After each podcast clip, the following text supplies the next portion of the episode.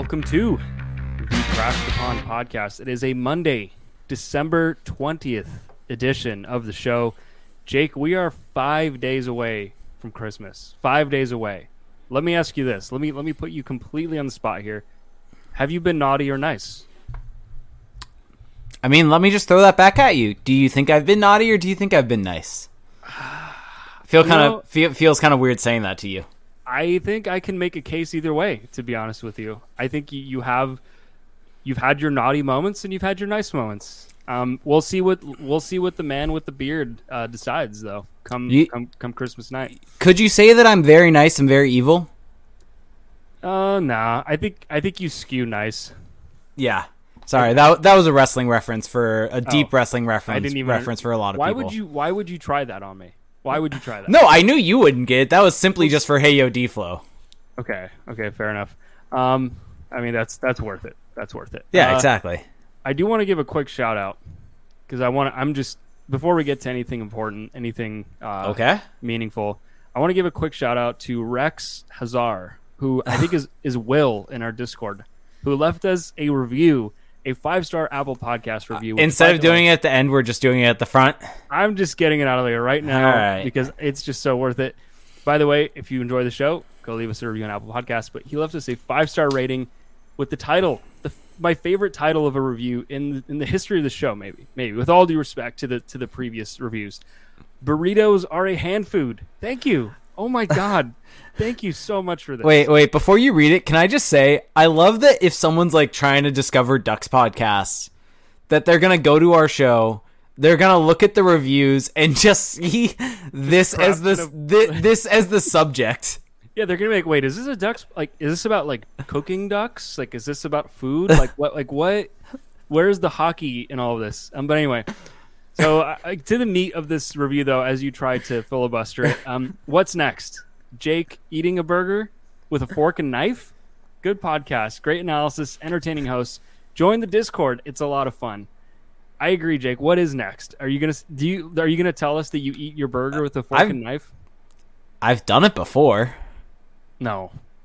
Yeah, if you get if you get a really greasy burger that's too soggy on the bun, Do I do I do I just leave this this pod right now? have you wait, have you never gotten like a call- burger? Do I just call it a night right now? Have you never gotten a burger that's so like greasy that you're just like screw it, I'm gonna eat it with a fork and knife? No, because I am willing. I'm the captain that goes down with the ship. I mean, I'm- most of the time I don't, but every once in a while, once in a blue moon. I'm grabbing that thing and just sink or swim. We're getting through it. Actually, no, it's not grease. It's usually the fact that the burger's like actually a really high quality burger, and there's a lot of juices that come well, out usually of it. it's because they haven't let the beef rest long enough, so there's just like beef juice flowing out. There Anyway. we go. Th- that that's what people want to hear. I made I made burgers over the weekend, so I have uh, I have knowledge about this. My burgers did not explode in, into juice on first bite. Anyway, so thank you so much for that review. Um, honestly, means the world. Any chance we can take to, to dunk on Jake's food takes is, is welcome. To be honest with you. Um, okay, let's get to the news of the week. Let's just get this one out of the way really quickly. Uh, the Ducks are in a little bit of a break. Um, Yeah. let's just put it that way. Their next two, their sorry, their next three games against Oilers, Flames, and Canucks have all been postponed. The NHL is going to be on pause this week for a few days. Uh, getting heavy March 2020 vibes right now from the NHL, uh, but it's it's all well and good for the Ducks. At least they have only had one positive COVID case this season. That was Jakob Silfverberg weeks ago now. Somehow have managed to not have any positives, and they have played teams that have had outbreaks as recently as Friday. So, knock on every piece of wood that's around you there. I guess just your thoughts really quickly here on on this situation that's uh, consuming all of our lives. Um. Yeah, I, I think overall, obviously, it, it's scary, and I think you first and foremost go back to kind of March 2020 and, everything that happened there. And I think as maybe a little bit of a glimmer of hope for everyone out there is that as of kind of now, I, I think the benefit now is that we know how to deal with this. And if it comes down to that, the league has already successfully been able to navigate this all of last year without ne- without getting uh, without with teams not necessarily being ravaged by COVID. I mean, the Ducks, what one player, Jacob Silfverberg, is the only Ducks player to ever get COVID right? actually test positive because they've had false positives. yeah, Uh, that's yeah. that's right. That's right. Larsson, um, Henrique. Yeah, That's right. I forgot about that. But so so there have been ways to do it. The question is just how far do the mitigation methods need to go once we know more about uh, Omicron and everything that comes with it. And so I, I think that the shutdown's a good idea. I, I think just being able to to let everyone get home, let everyone enjoy the holidays, because the thing the the first thing to really come out of this week before ev- the league shutting everyone down was that they were shutting down all cross border travel, and that's what came out. What was it Sunday, I, I believe, and the Ducks were set to play in Calgary tonight, or not Calgary, Edmonton tonight. They were supposed to play in Calgary tomorrow, but Calgary had all their games canceled because yeah. of So COVID. Edmonton tonight, Calgary. Yeah, Calgary tomorrow, but that was canceled before the cross border travel, and then uh, Vancouver on Thursday. And so, due to the fact of, I mean, you and I actually, I think in the watch along on Friday, discussed this briefly about what do they do when someone gets COVID in, in Canada. I know that if you're in the States, it's hard to co- go back to Canada because of their quarantine rules. And, and so, I think from the perspective of these are human beings, and I know that you and I sometimes talk about it very coldly and talk about the league and assess players as assets in some ways. These are human beings, and I think it's important to to mention that and that these guys being stuck in quarantine, stuck quarantining in a different country potentially for two weeks and missing uh, Christmas with their family. That's a really tough situation for the league to have. So I think with it running rampant throughout the league, with it being a smart idea to shut down just in the first place, to let every team kind of get their their ducks in order and get their protocols in place, um, and allowing team essentially allowing players to have the ability to spend time with their family as compared to potentially being stuck in a hotel for two weeks uh, if they were to catch it as it's spreading. So I think this was honestly a no brainer um, for the league. And I think it's one where they can come back with an enhanced protocol to stop it from spreading. And I mean, the real question now is what happens to the schedule. And, and I think that's the biggest question of Canada and the border is a big question mark. And, and so what happens there? And so these are all a lot of what ifs. I've listened to a lot of hockey podcasts today uh, from that that are way more in the know than us, which is where kind of this this conversation is coming from for me. And, and so there, there's a lot of question marks out there, and what happens with the divisions, what happens with the Canadian teams, and do we just have an imbalanced schedule? So there's a lot of questions right now. I think as of right now, as a hockey fan, I'm happy that they're taking a little bit of a break and, and allowing these teams to to get things in order and figure it out. Yeah, I mean, I'll I'll give my two cents on this, and we can, like, I I will first and foremost say this: we all want to be done with COVID nineteen. Like, we all want to put this behind us. We all want to go back right to to life pre pandemic. Um, however, we can't force it either, right? We can't just turn a blind eye to what's going on and you know, you hear Steve Yzerman say that asymptomatic players should play, or you know, something, some degree of some version of that, and the NFL is doing that. Um, I think people aren't understanding that the more a- like if you have asymptomatic players playing, they can transmit, and you're going to end up getting more symptomatic players that way, right? Um, so we all want this to be over. I, I sympathize with that, but at the end of the day, got to mitigate, right? Go back Well- to go back to what worked last season. Like we have some tried and true methods, right? Wear masks in the locker room, wear masks at team facilities during workouts, you know, ventilate. There's so many different things you can do to clamp down on this because if you look at the protocols that were in place this season up to this point, like calling them protocols is almost charitable because they weren't really doing much of anything to mitigate because the assumption was pre pre Omicron that you maybe didn't need to do as much when guys were vaccinated. Clearly the goalposts have shifted the science has has gotten further along and we now know that it's not enough what they were doing. So come back after this break with ironclad mitigation measures and i think that they can get through the season. It's just how far are they willing to go? Because the nfl has decided we're just going to let it rip. We're going to let asymptomatic players have loosened protocols. We're going to have testing be a lot more laissez-faire and i think that that's going to come back to bite them severely. And I think the stark difference, though, also between the NFL and NHL in this situation is the NFL, first off, is nearing the end of their season. yeah. So they're they're almost at the finish line, and then you add in the fact that travel travel isn't as intensive. yeah it's one Travel travel isn't as intensive, and at the end of the day, it's an, it's outside, w- Yeah. which is helpful. The the the factors working against the NHL is the fact that it's inside in a poorly ventilated space, the fact that it's constant travel, the fact that there's all these things working against it. So I, I think you're right. I, and this is uh I think this will probably be the last we talk about COVID on this pod. Probably not, knowing how things are. but I, I think that the the good news here, I think, is that there is a way for the league to continue. It's just how far do the me- measures have to go in terms of rescheduling and restructuring the league, and that's my biggest question because the the the protocols we know what they are. They the league knows what they can do to keep this in check. And so at the end of the day, they can always go back to that. It's just how far do they yeah, have the, to go the with it. NHL got through an entire season with no vaccines, and look, it wasn't perfect. I mean, ask the Vancouver Canucks about that. It wasn't perfect at all.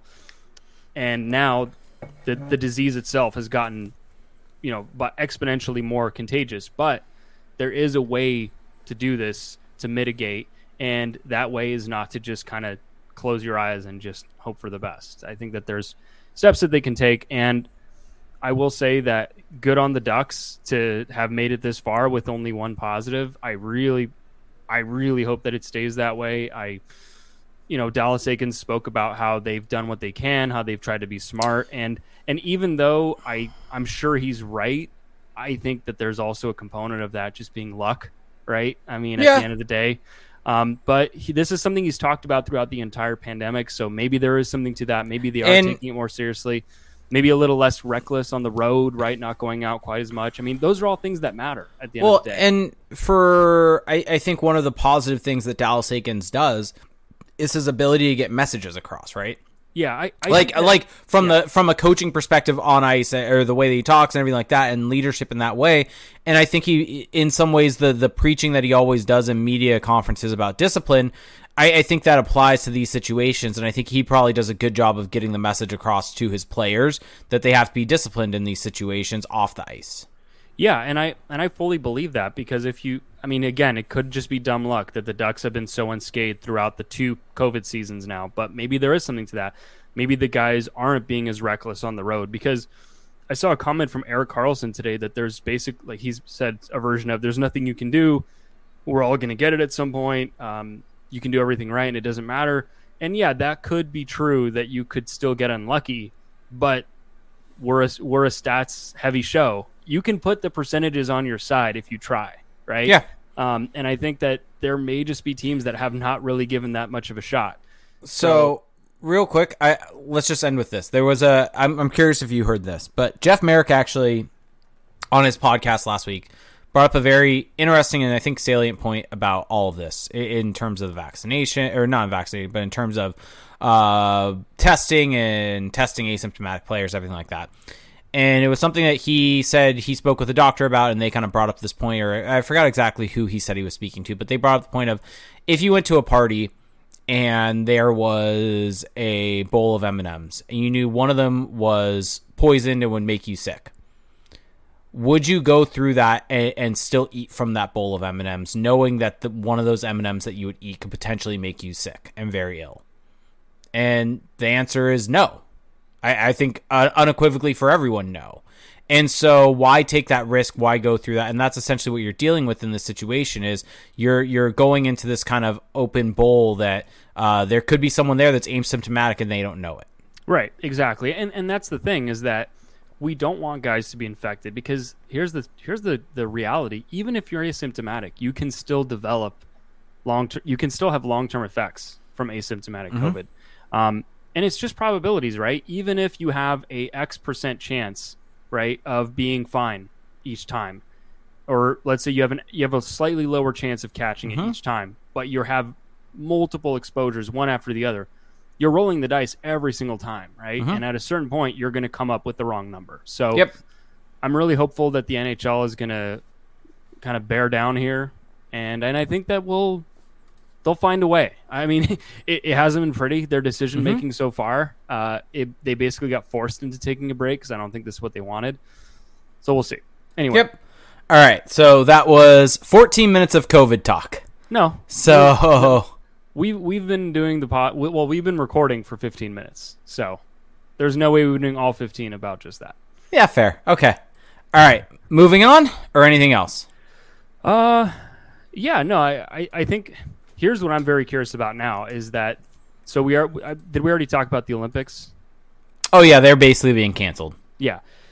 what I'm very curious about now is the NHL is going to use that Olympic break to play the postponed games. You know, we saw it in 2019-20 what the NHL did in terms of like draft order, playoff system, right? There was a lot of adjustment that happened and we're not close to there yet. You know, a season being canceled, but do you foresee anything like that down the road or No. is- or are they going to get through all 82? I think they're going to get through all 82. Okay. Okay. I, I, I I'm pretty confident that they're going to get through all 82. I think they're going to find a way to make it happen. I mean, they got they may they went out of their way to go through get through all 56 games last year to and Van, had Vancouver playing while the playoffs were going on. So that's true. Yeah. that being said, they're they're going to go out of their way to make sure uh, all 82 are happening.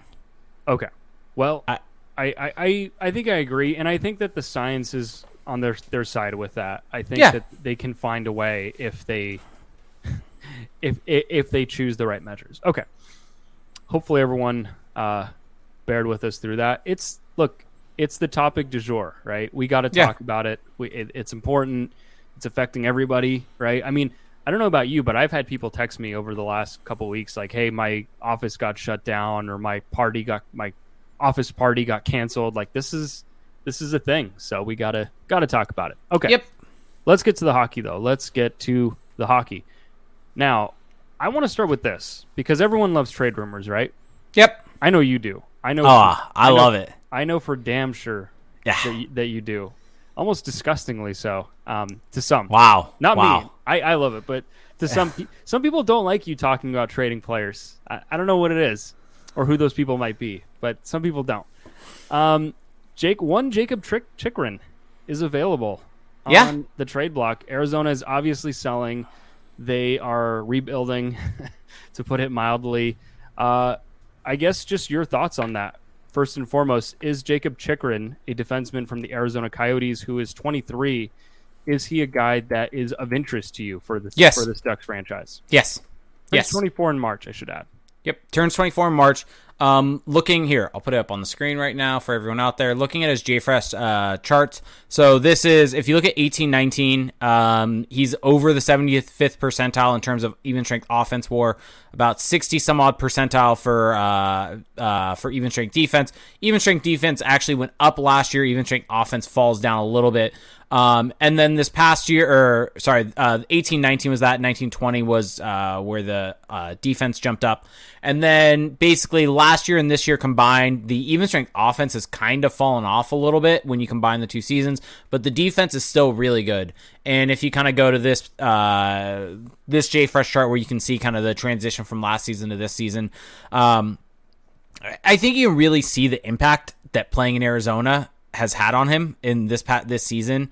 And I think while these charts do isolate player for performance uh, uh, individually, I think there is some aspect of it to play in that team and that system that is just set up to lose. That has to nece- that has to ha- cause uh, an impact on, on your individual stats and your individual play. So I think, kind of all that being said, I think Jacob Chicken Jake Chychrun is a fantastic player, and I think that when you look at the timeline of the current Ducks franchise, and you look at Chychrun and his contract, and the fact that he has, I believe, four more years or three more years. Let me double check that with at four point six on his deal. I think that he three more. three more at 4.6 i think he fits perfectly into the timeline of the Ducks franchise and i think you have to at least kind of kick some tires on him i, I think that uh, jeff solomon would be dumb not to Yeah, I, I agree that it's worth inquiring for sure. Mm-hmm. Now, this is per Elliot Friedman. He has heard that the ask is massive. So Mm-hmm. I'm thinking that means a good young player, a, a you know, first round pick, maybe a roster player, right? That's what massive means in today's NHL. Yeah. I don't know if you have more background on the ask. Um, so here is what I think about the just kind of to start with this Chychrun situation. I think that Chychrun checks a lot of boxes for the Ducks, right? He's a big defenseman. He's younger. He's cost controlled for three more years. Like that is an attractive profile in and of itself, and statistically an effective player as well. The question becomes, what is it going to take? Because I think that one thing that does make him all the more enticing for the Ducks is that if let's say you do end up trading a Hampus Lindholm, right? This is essentially your Lindholm replacement. Yep. And so you're plugging that hole. And so you're essentially having your cake and eating it too. Because let's say you trade Lindholm, you get the package that you get there, and you get a Chychrun. You're kind of plugging different holes there while also adding to other parts of your roster. I guess the question for me though is is the juice worth the squeeze? Is this player gon- worth moving all these chess pieces around? So let me ask you this, and this is where I'm coming from. You're just going to dodge deal. my question just altogether. Sorry, I've been trying to look up. What was your question? I was trying to look up like my, the my, the, my the question ask. is my question is is it worth all this kind of moving heaven and earth to, to get him? Um, I, I think it obviously depends on the ask. I, I think so. Here's my view of the Ducks right now, just in general, global, big picture perspective on this team. Mm-hmm. I think this team stood still should be selling their UFAs. Yeah. I, I think that is where they're at. I think they're you they're they're not in a spot where you keep your UFAs as your own rentals because let's say you keep them and they leave.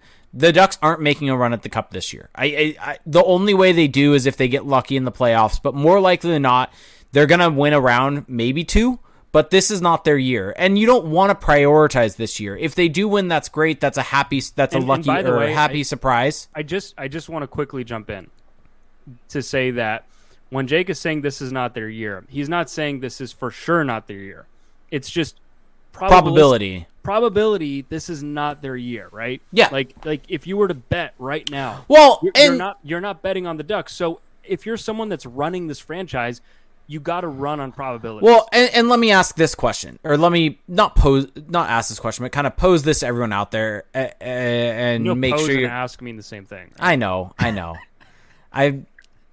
You know what? Just let me go. Just let me Maybe go. maybe they don't actually. Now I need to check. But continue, Yeah, continue. but um, so let me put this out there: is basically the if you go all in on this season and you keep your guys, you're essentially making the bet that this is your time to win. And you're not prioritizing your future years. So let me ask you this. Do you think the Ducks have a better chance to win the cup this year or next year or 2 years down the line, 3 years down the line? To me, the best time is when Trevor Zegras hits 23 and he's in his prime. yeah. 23 Yeah. 24 so three four years down the line is going to be their best chance to win a cup so the starting next season is to me when they start entering their cup window because that's when they, they have these guys pushing into the lineup and, and making a i mean trevor Zegras is already making a huge step but even the guys below him the jacob Perreault the the Brayden Tracey who's playing well now Oh, all, all oh, these he's- guys Oh, he's in that conversation now. Brayden Tracey is. maybe who knows we'll see Okay. um uh question marks there Well, but, Mason but McTavish. Yeah, and, and so when those guys start to come in and start pushing in, is when this team is going to be contending, and, and so um, that's essentially why you want to. I think globally, you still want to move on from your UFAs because this is not the year to, to hold on to your guys as your own rentals to to to take your run at. You are not looking for one year of success. You're looking for a long sustained run of success. Decade plus. Yes. And so when I look at this from the Ducks' perspective, I think they could still be buyers, though. But it has to be for the right potential candidate. And I think Jacob Chychrun checks the boxes for that potential candidate. He's young enough where he's going to have a long term impact on this franchise. He's good. I, I think that that is one thing that maybe you could push back on that he hasn't been that great the last year, year and a half. But how much of that is him? How much of that is systems? How much of that is the Coyotes just being a tire fire? And I mean, there's the question of is he a reason that they're a tire fire? There's a lot of question marks there, a, a part of that. But I think that he's someone that is a really good player that could significantly help out this team. And so where I would go from this is I don't know how much of the current Ducks uh, system I would be willing to to use for Chychrun. What I would be trying to do here, though, is I would be trying to use what I get for Hampus Lindholm and Josh Manson and flip that for Jacob Chychrun. If Chychrun, if you get a first and a prospect for for Lindholm, let's just say high end, you get a first for Manson. What if you use both of those first and you flip them to Arizona plus another prospect? Maybe you maybe if they need Mason McTavish, that'd be a lot of that. Two first and McTavish, I think that's probably too much. What if they ask for Sasha Pastujov? Two first and Pastujov, I'd probably do it. Really? Mm-hmm. I mean, it's a big ask, but like I Jacob. do that. Okay. I wouldn't do that. Full stop. Okay. Um, here's the thing. I mean, So so yes and no. I mean, I, I think you're Finish your thought. overvaluing. I think you're overvaluing Passage there. But regardless, where I would be trying to go at this from is not necessarily breaking up any of the guys that you have in your system that you like and utilizing your assets. Because here's the deal: Arizona doesn't want Hampus Lindholm. Arizona doesn't want Josh Manson. They don't do anything for them this year No, zero. But you can and this is where trading guys and selling them off is uh important is that you bring assets back that you can then flip because you're adding assets to your pool mean, and I- so I- Or ideally, if it's a veteran type player, it's a guy who has short term left that they can flip again, like a Derek Grant. Mm-hmm. Comtois has a year left. Like it would, or I mean, if you were ever able to get Silfverberg or Henrique over there, it would have to be someone like that that they could recoup at some point. yeah So, i mean do you think it would be three first round equivalent type pros or picks I mean, if they're late first for instance how good is Jacob Chychrun? i mean i think that i think he i think the the the cost certainty on him's huge I think that he's a very valuable asset Yeah. in terms of just like like we were just saying, he checks all these great boxes. But I am more I guess I'm just more interested in the player and maybe that's a downfall of my view on this is that I'm not valuing because- the other the other components quite as much. here's the thing if he's making 4.6 that sets you up to still be able to go after someone in free agency if you I want guess to I guess what I'm undervaluing is how how many players are this good that also check all these boxes. And the list And is that's kinda what- very long. And, and we just dealt with this. I don't think he's on the level of Jack Eichel per se, but we just dealt with this. Is how many opportunities do you have to get players at this age in Well, uh, that are that are at this at, at a very good level, a very very uh, a high level. I don't uh, like I said, Jacob Chychrun is not at the level of a Jack Eichel. They're he they're not comparable in that a- aspect. But from the aspect of time frame wise, fitting what you need, age wise, fitting what you need, and being kind of right exactly where you want them, I think Jacob Chychrun is a great fit.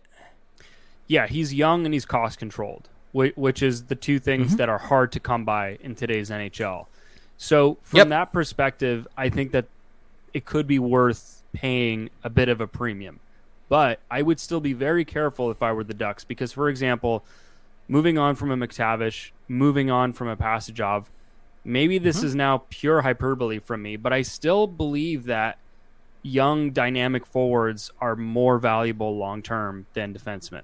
Like that's kind of the crux of, of all this to me is that I wouldn't Well, I wouldn't you know, I, I would ideally not want to give up someone of that ilk because I think that those guys have more potential to move the needle not long term than a Chychrun does. Just for Maybe. the like just for the on ice product. Um but of course it's it's not just about that. There's so much Yep. more to consider with with the dollars and cents and with the term. And so I think you can make a very reasonable case for it.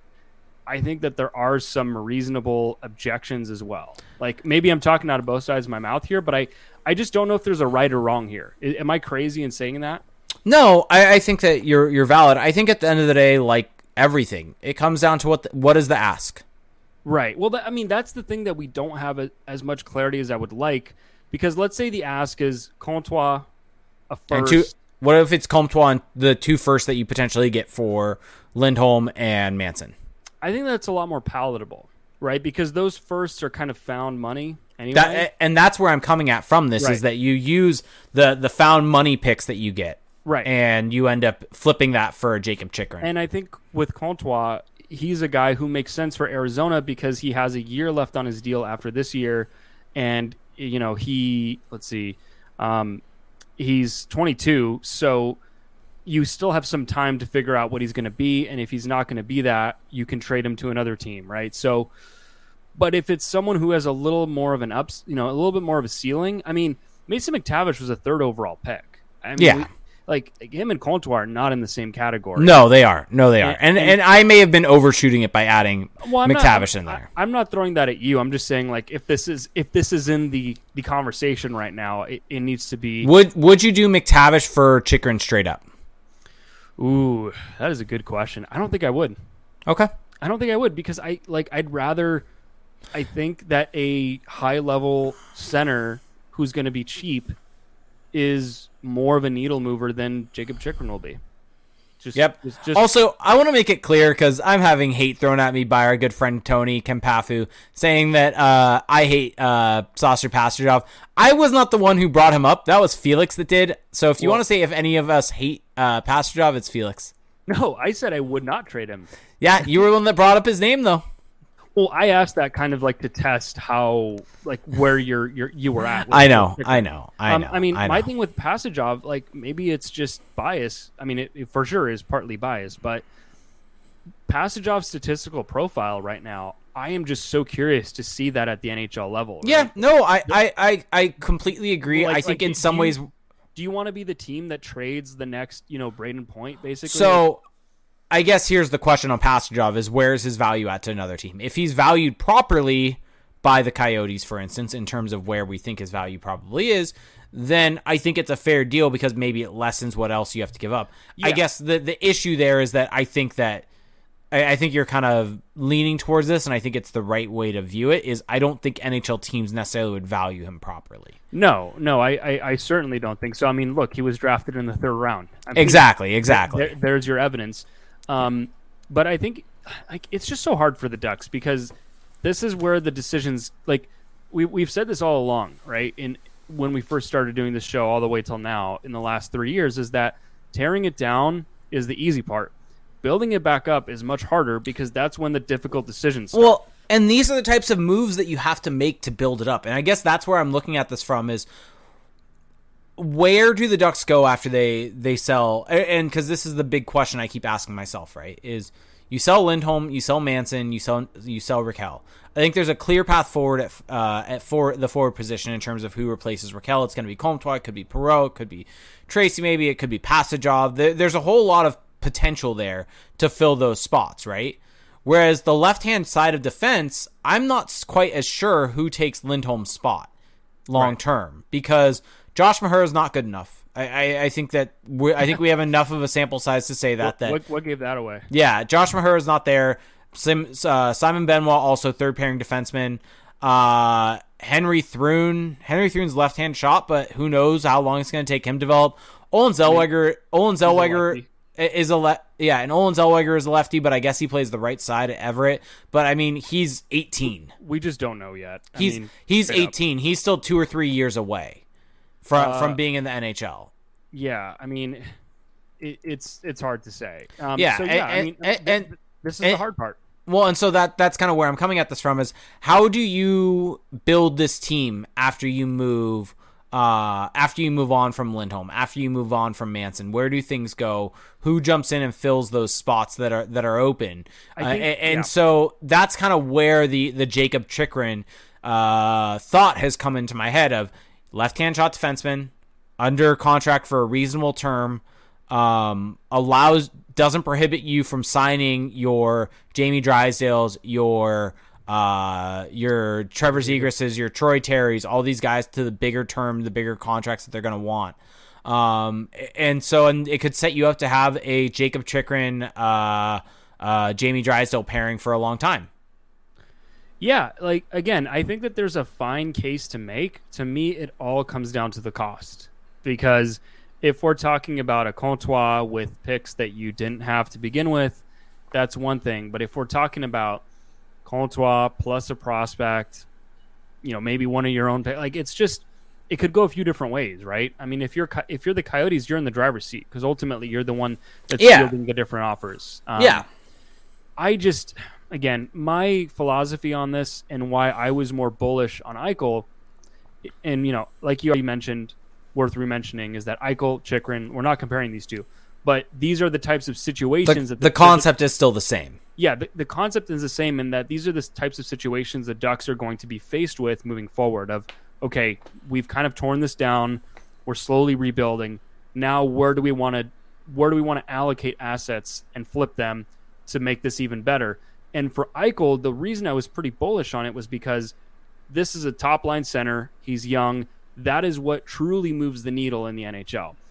For me, Chychrun, look, he might be a like he might long term be a first pairing defenseman.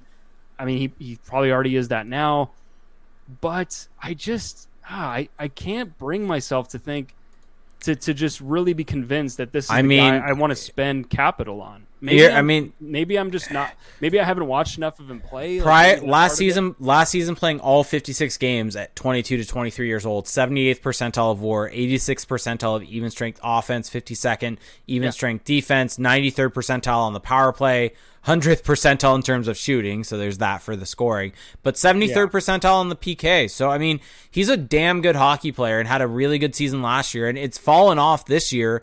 But I mean, how much of that is just playing in a bad situation, a really, really bad situation? Historically bad. Yeah. So Yeah.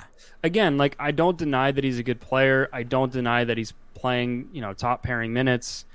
I just and it's funny because in our Discord, I was making the case for why first round picks are overvalued. Um, but I I guess I would just be a little careful to to sell the house to get I this think guy.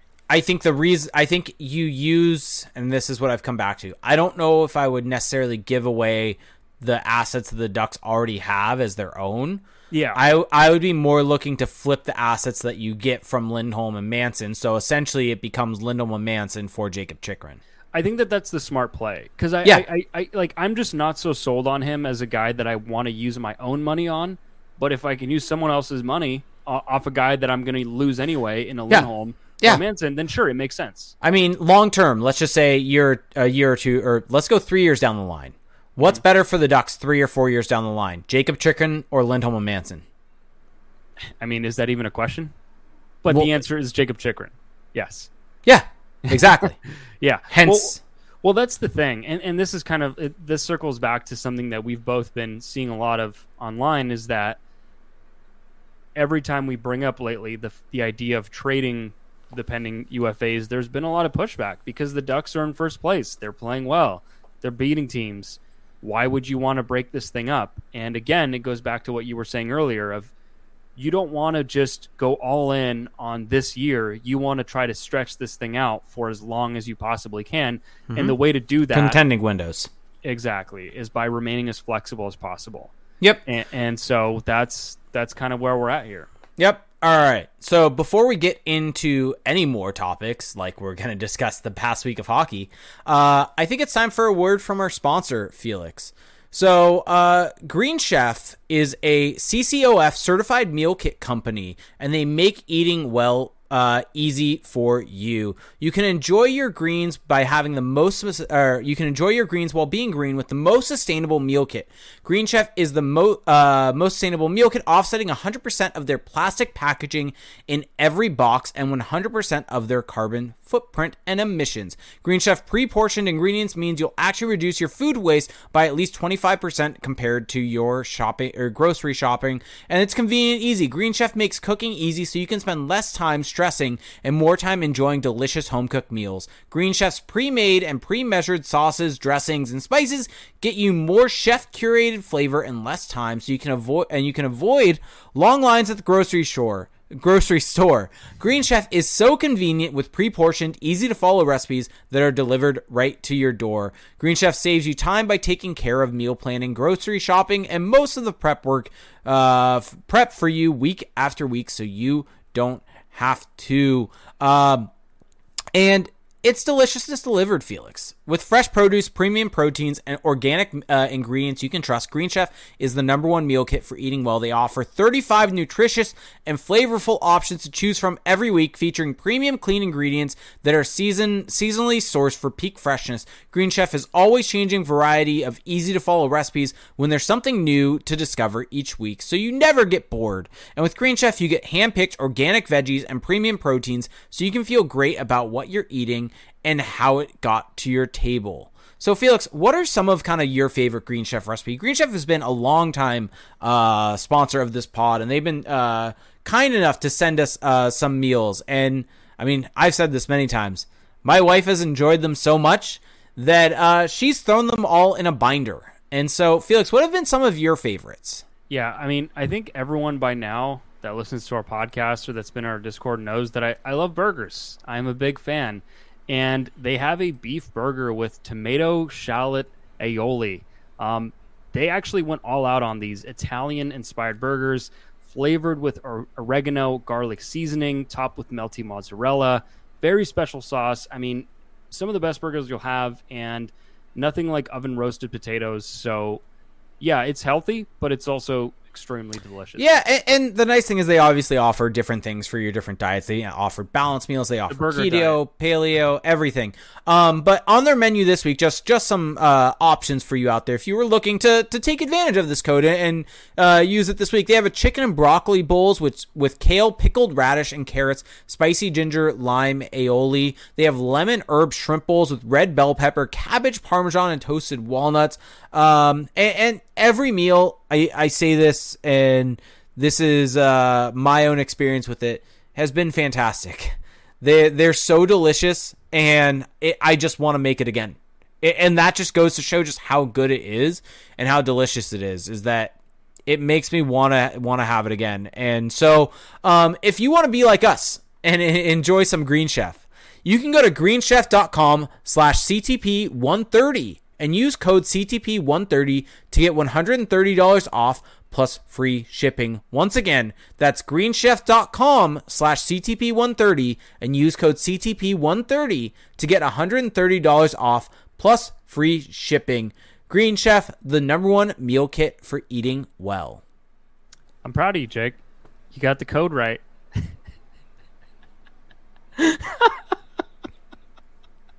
oh, your face right now. Inside joke. Your face right now. Anyway, um, okay, let's let, let's just move on from that. Okay, so the Ducks played two hockey games last week. They did. Why does it feel like they played more? Um, look, they they had the crazy road trip before that. Um, we've kind of been in this crazy schedule of watching these games and reacting to them and doing doing shows, doing podcasts. So maybe that's why. Yeah, maybe that's maybe that's why it feels like more. Yeah. Um, let's start with. Um, I want to start with this, and it ties into what we saw on Friday. So you and I did a watch along on Friday, which was a lot of fun. Thank you to everybody who joined us on our Patreon. We'll get more into that after the show. How you can join in on the fun. Um, Max Comtois, though, making his return to the Ducks lineup, and so the Ducks lost to Arizona six to five in overtime on Friday. Kind of a, just one of the weirder games I think I've seen this season. Just like a lot of things not really making sense. That you know, because on on Wednesday, so the Ducks beat Seattle on Wednesday, four to one, and one of the big points I made was that you know the difference with this year's team and maybe teams of the past is that it feels like you can count on them to beat the teams that you expect them to to beat. Right? Well, so, yeah. So, so they beat up a Seattle team, and then you think, okay, they're going to play Arizona now. This should be another I don't want to call it a cakewalk, but another game where you can kind of pencil them in mm-hmm. to find a way. And they basically did everything they could to find a way to lose. It seemed like. Yeah. So, Max Comtois though being back, I think that that's kind of the, the story I want to start with. Um, first off, your thoughts on him returning into the lineup and him being on a line with Ryan Getzlaf and Troy Terry. Yeah, I, I think that that's the right decision. I, I, think putting him in the in a position position to succeed is the correct uh, way to do it. And obviously, where he was at prior to missing some games or missing what was it a month essentially getting the the surgery on his hand, it was not putting him in, him in a position to succeed. And so I, I think he looked a little rusty. I think there were some plays that maybe looked a little bit off, and I think that there's some refinement in his game, but he was still able to get some looks. I mean, he was able to get in on a breakaway, wasn't able to score, but I think that was really good from him to see, or good to see from him, was a couple of those scoring chances for him, even if he wasn't necessarily able to cash in on them. And I mean, this was a, a weird game for for that line specifically. I mean, that line in general is typically such a dominant line, yet Troy Terry in this game was at 23% expected goals for percentage. And so yeah. it was it, it was just a weird game overall. And so I don't necessarily know if I want to make any big sweeping judgments on, on players from this game in terms of their on ice play and the long term process because I think that there are just going to be some weird ones in eighty in an eighty two game season. I think that in some ways you can just chalk this one up to being that. Um, and so I, I think the positives I saw were, were that he was able to get himself into good spots, be able to create some scoring chances. There were a couple times he looked a little bit behind the play um, and, maybe working off some cobwebs, and that's expected, right? After a month, right?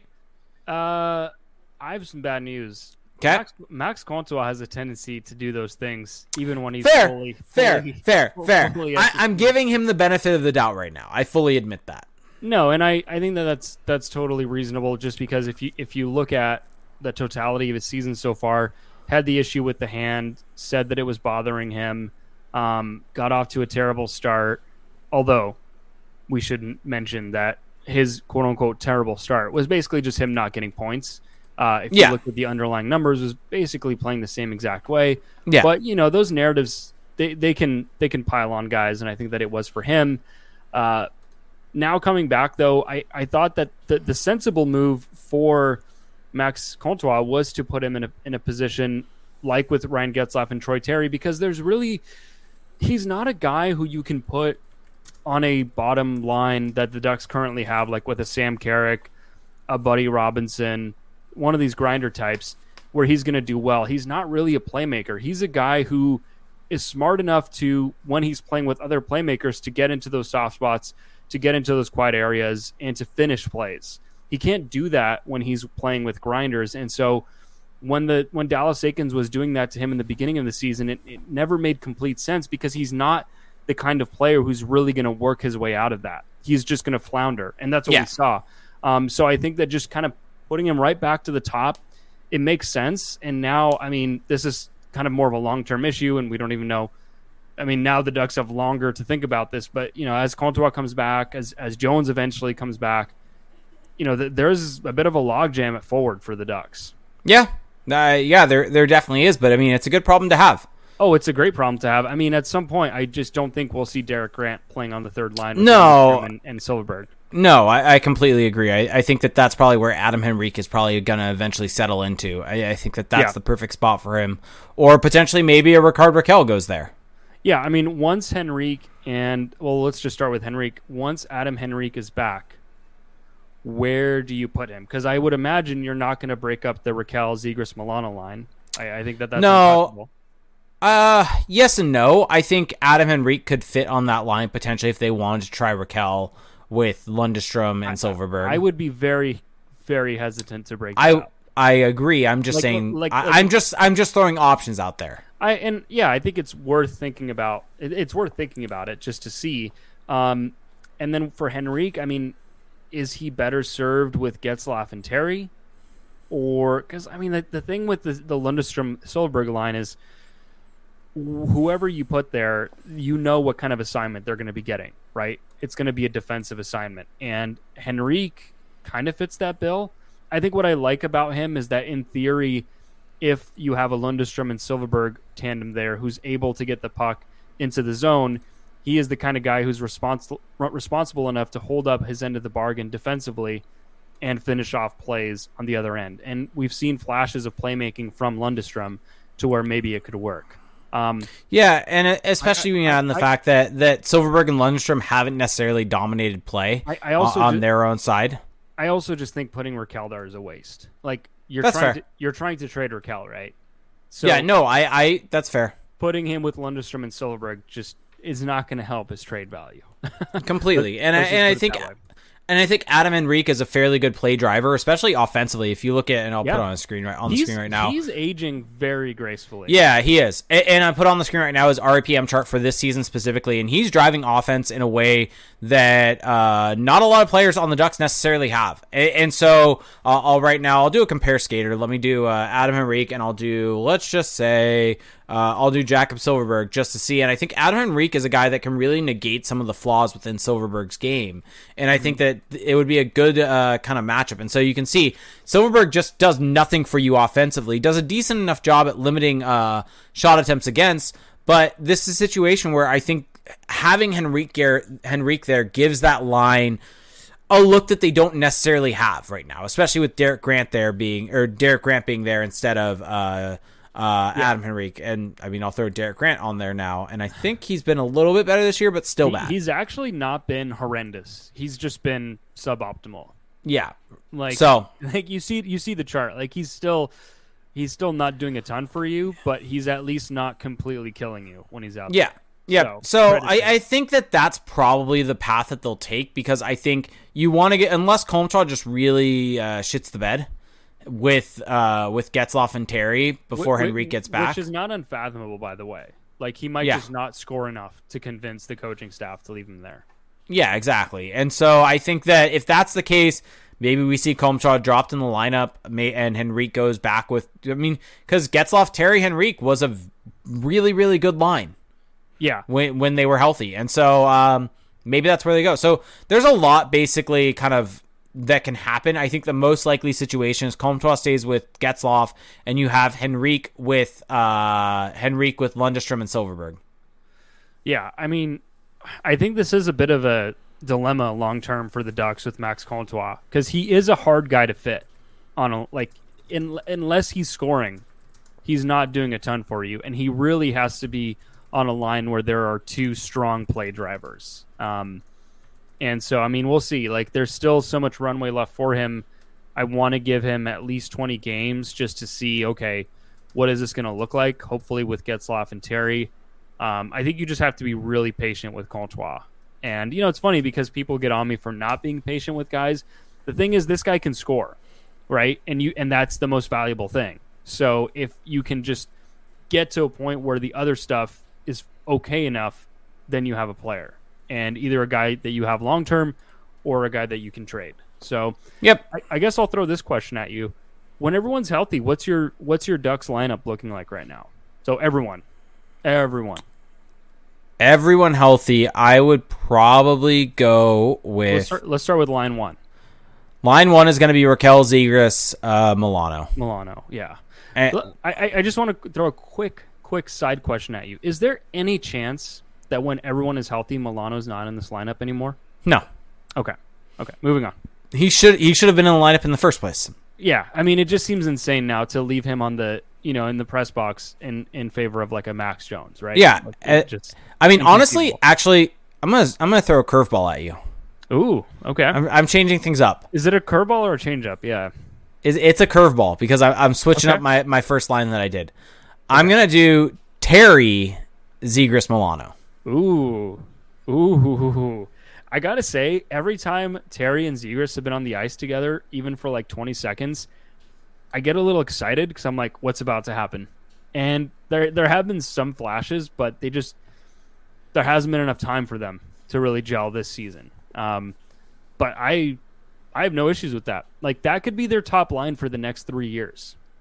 Yeah, it could be, and that's why. Because you want you want like at a certain point you want to find who Terry's going to be with long term.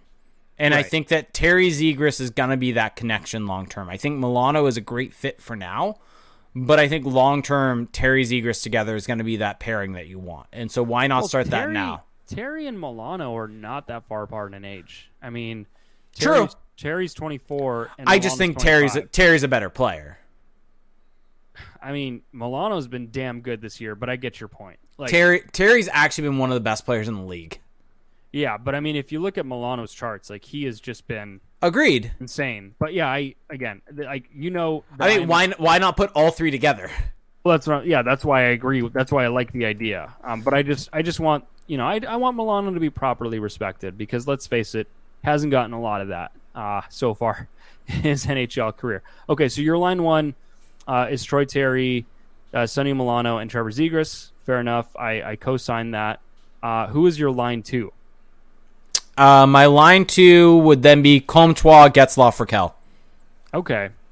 See, that's the thing. I don't love that line as much anymore. I don't either, but it's a second line. You've put all your best eggs in the same basket.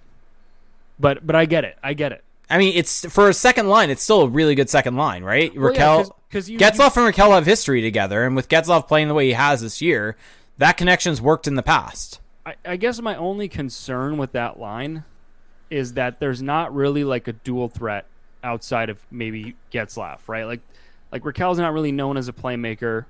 Comtois definitely not.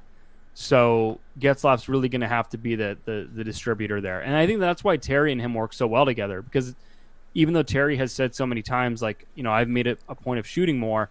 I think the reason he gels so well with Getzlaf and why he's so effective is because he is still a threat to pass on top of him shooting. Um, but anyway, I, I do agree with you though. It's a fine line. Yeah, Um, so you've got Comtois, Getzlaf, and Rakell. So I'm guessing your third line is still going to have two Swedes on it. It's going to be Henrik Lundestrom Silfverberg, just with the way everything's set up. That yeah, and that's I- a good that's a good third line. ideally, I would have that as my fourth line. Honestly, in an ideal world where you have more depth and better depth to work well, with, especially the way Silfverberg's played this season, which has been Yeah. not great. yeah. And so, and then the fourth line, I would probably go with Jones, Carrick, Steele. Yeah, I mean, I've I've seen people say Buddy Robinson instead of Steele. Buddy Robinson is actually like during the minutes. Granted, a very small sample size, tiny sample, very tiny. So could just be a, a variant situation. Sample. He's looked good though. Yeah, he's he's look he's looked fine. Um, I mean, between Buddy Robinson and Sam Steele, I don't have any. No, and I, and I and I guess if you want to make the argument of long term planning for this team, it's better to play Sam Steele there as Well, yeah, compared you- to Buddy You Robinson. you want to either see if Steele can be a player for you, or if you can showcase him. So oh, Bonnie Bonnie's making a really fun point in in, in the Twitch stream that I'm not just going to use completely against her because you know that that that's what we do. She's saying you can add in upcoming prospect slash Gulls to the potential third line. You know that works out well. You trade Rakell, you call up Jacob Perreault. Sorry, Bonnie. you flipped that real quick. I did. I Um, did. I think for next season, assuming Mason McTavish is on the team, uh, and Ryan Getzlaf resigns, is he your fourth line center? He would be my third line center with Lundestrom as my fourth line center. Oh, you're gonna piss off people with that take, but it's true. So? I mean, I made I made this very loud and clear on I think the last pod that Isaac Lundstrom's gotten a bit overrated this season. And look, before you jump on me for using the word overrated, I think he's been fine, but he's not like the the discourse around him is out of whack with the on ice product. Anyway, so I'm I would agree with that. Um, at some point, Jacob Perreault will be in there. I mean, maybe now Brayden Tracey has worked his way into this conversation, although it's hard to say with the AHL. Um, I'm trying to think. I mean, Sasha Pastujov, I don't know how many years away he is though. So yeah, I mean, like that. That's the game you get to play now. Like when you get to the point when you start trading guys out, is that you can start really thinking about how this is going to look longer term. Um, And that- that's the for exciting and- part. And for the Ducks, it looks good. Yeah, it's exciting. Yeah.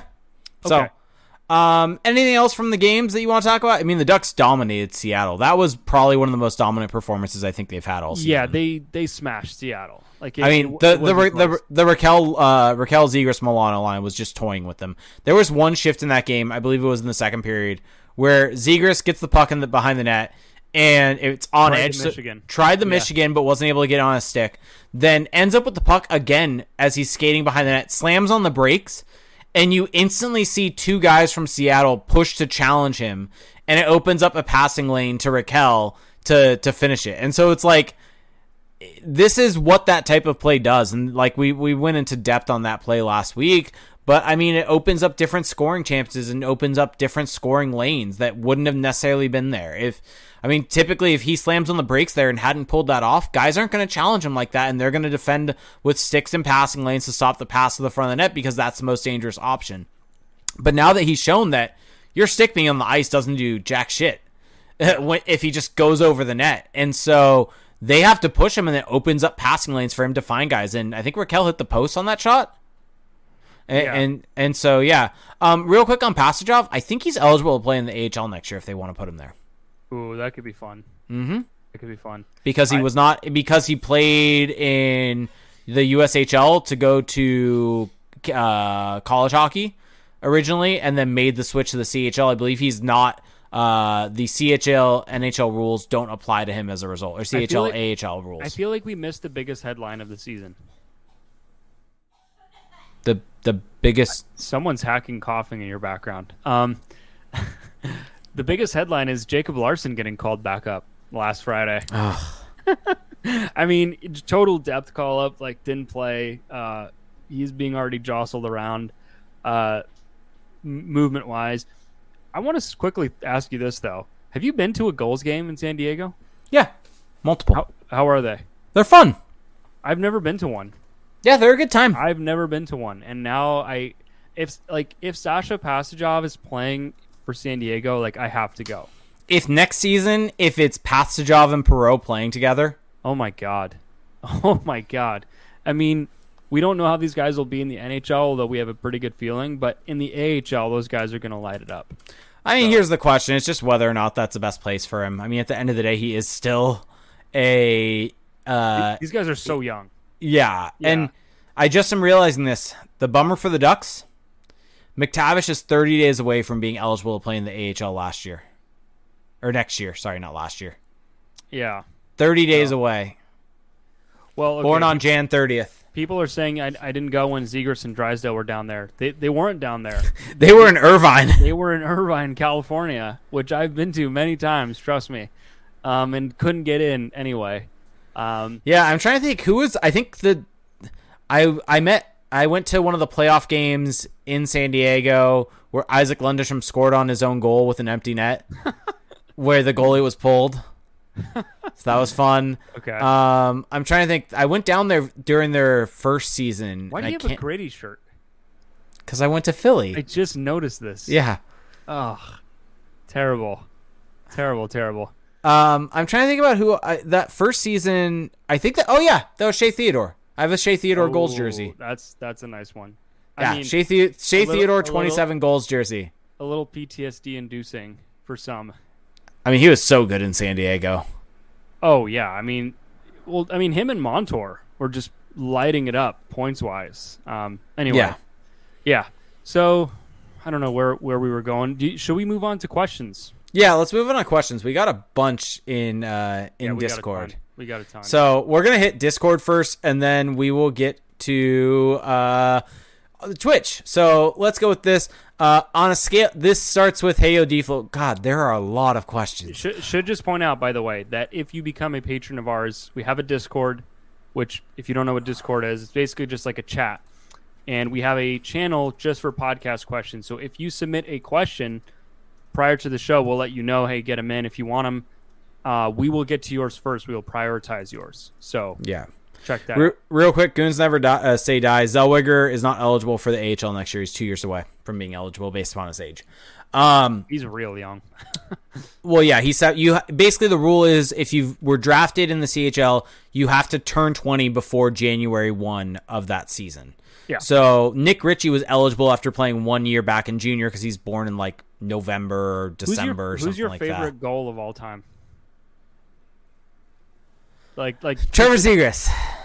Okay, fair enough. We'll move on. I don't know. I, am pretty sure you. I mean, on, on you just pulled was that what, out of your hat, but how is what? Whatever. Anyway, eh, move okay. On, move on. Move Moving on. on. Heyo Deflo said, on a scale of one to ten, how buzzed was Felix last night?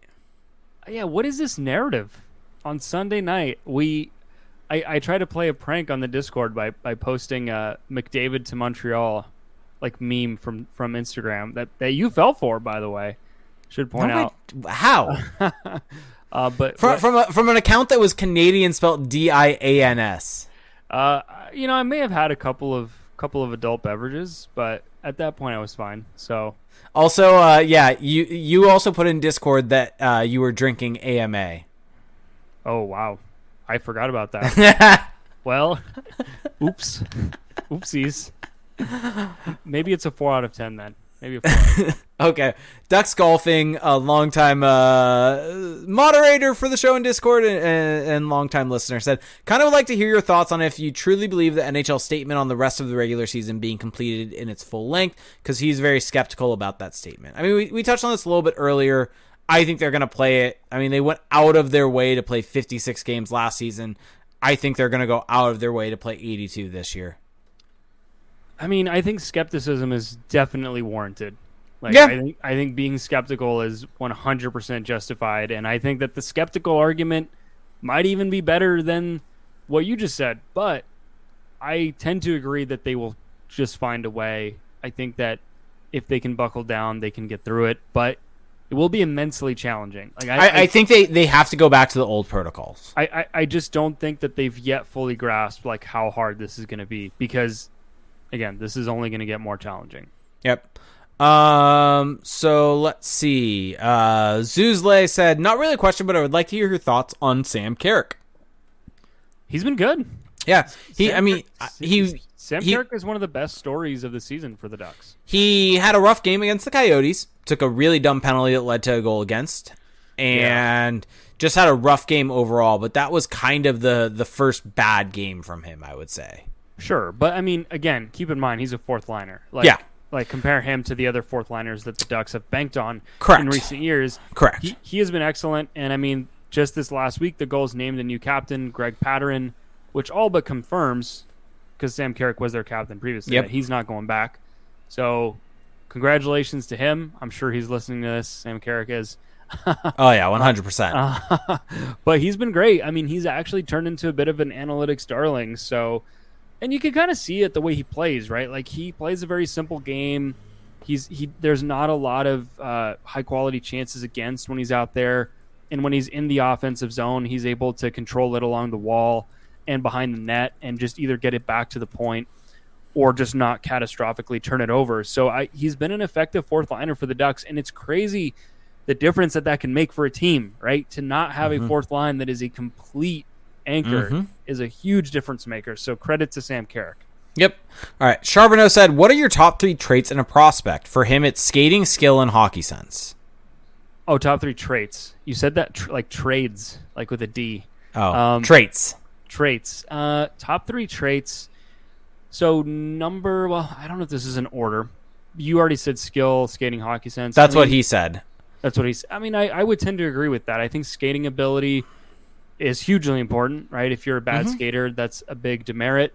But we see guys like Sasha Pastujov who can uh, mitigate that. So I would say shot is a big thing for me. yeah, I mean, I I think for me the the biggest thing is just I think hockey sense is kind of the most nebulous one because it's so hard to to Yep. explain. But it is a big one. It's just and you can see it in terms of their pass selection, shot selection, when they time their dekes coming through the neutral zone. I think that hockey sense is right up there. Obviously, skating is is really important, and then I would say just overall offensive creativity, right? And so, what I mean by creativity is just is this a guy who can dictate the play? Is this a guy who can kind of make a shift his own? Um, because there are some guys who will, are are are good wheels, who are good cogs in a system, but there are very few guys who can be the system. And so that's kind of what I look for: is how well can this guy dictate the play, or how well can he just keep up with it? Which kind of goes more into hockey sense. So I would say hockey sense, skating, and just uh, overall offensive creativity. And so I lump in shot, passing, stick handling into all of that. Okay. I'm gonna leave you just on, on that one. I'm not giving an answer. You disagree? No, I'm just letting you have your answer, and that's By it. By the way, by the way, noted notable omissions: size, physicality. oh yeah. What I did as my joke answer was I said uh, grit, size, and heart. yeah. I. How well can you play the sport is all I really care about. Yeah. right? like that. Like Okay. long-winded, long-winded answer of saying that. Tenacious G85 has this, and I think it's a really good question. My overly complicated attempt at a first question. I think that he just joined the patron today, so thank you so Welcome. much. Uh, if you were given control of the lineup from the Arizona game and adding in any injured players I may be forgetting, and told you needed to turn it into a contending team immediately with as few changes as you think possible, how many of the current roster would make your cup contending team? Just trying to get a handle on how many pieces the Ducks are missing after surprising a lot of people this year. I mean, that's a great question. Um, I would say that if you look at the roster, we the lineup we just did, kind of gives you a, a little bit of a feel. Are there really any pieces out there right now, though, that are going to bring the Ducks that much closer? I guess our job right now is to get them there. I think that if you're trying to just purely, if you were trying to make this team this year, not worry about the future, this team this year a cup contender, and that's it. That's your think- sole I think- job. I think you're keeping some of the guys you would otherwise trade. well, I think that the defense, I think, is actually perfect. I think the defense that they have right now Le- is leave that.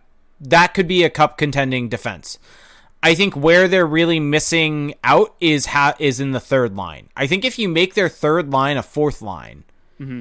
and you have Max Jo- you have Max Jones, Lundestrom, Silfverberg. I think that is a completely serviceable fourth line, Oh, and yeah. that that's something that's on par with what was it? Tampa's fourth line last year was known as their like elite fourth line or whatever it was with uh, Well, I- Coleman, Goodrow, and, and Yanni Gourde. Ideally, you need a top nine offensively. Like Yeah. right now, the Ducks have a top six. You need a third line that can score some goals, and they don't have that. I So think they're missing a high end third line center and another high end third line winger. Maybe an upgrade in net. Wow. Just I. I, I think I, I think that Henrique plus two more higher end players on that third line could make mean- them into a legitimate contender. I mean, you could just call up Jacob Perreault and see what he has. Jacob but- Perreault, Mason McTavish, Adam Henrique. I mean, honestly, not horrible. Yeah, and but I mean, I guess what we don't really have names off the top of our heads right now, but that would be the thing immediately that you would need to change. Jack Because- Eichel. Honestly, Jack Eichel would have made them a cup contender this year to me. Well, knowing what we know now, knowing what we know now, yes, Yeah.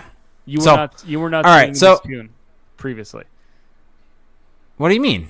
you were not. You were like you. You. Oh no, no, yeah, yeah. Sorry, I got what you're saying. Yeah, yeah, yeah, yeah, yeah. Yeah, you're right. You're right. okay. I'm give, giving you the credit there. Um, okay. Uh, SP84, our good friend, friend Spencer says, "Who is the best defenseman in NHL in the NHL under 20 playing in California, and how old is he?" Uh, how old is Ryan Merkley in the Sharks system? how, how old is he on the Barracuda? Just He might be 20, actually. Crap. Um, I mean, I guess it's Jamie Drysdale. Why am I? and how old is he? I don't know. I forgot. Weird. it just it, it just escaped my memory. Uh, for those who don't know, there's a running joke in our Discord about uh, f- the fact that Jamie Drysdale's 19 and Felix uh, hates it. The fact, no, it's not that I hate it. It's that I get reminded about it every time I say anything about how he's playing. Uh, all right. Uh, Lewis says, "Does Felix get Flight Simulator?" We're just getting all the Discord beats right now, and people are going to be so confused. I mean, join Discord, and, and follows follow up from that from Kempafu. Does Felix get Farming Simulator, and does Felix get Goat Simulator? Oh God. Would you like to answer um, these important questions? I really want to get Flight Simulator, but someone needs to sell me on it. That's why I keep asking every day in the same exact like wording. Someone All right.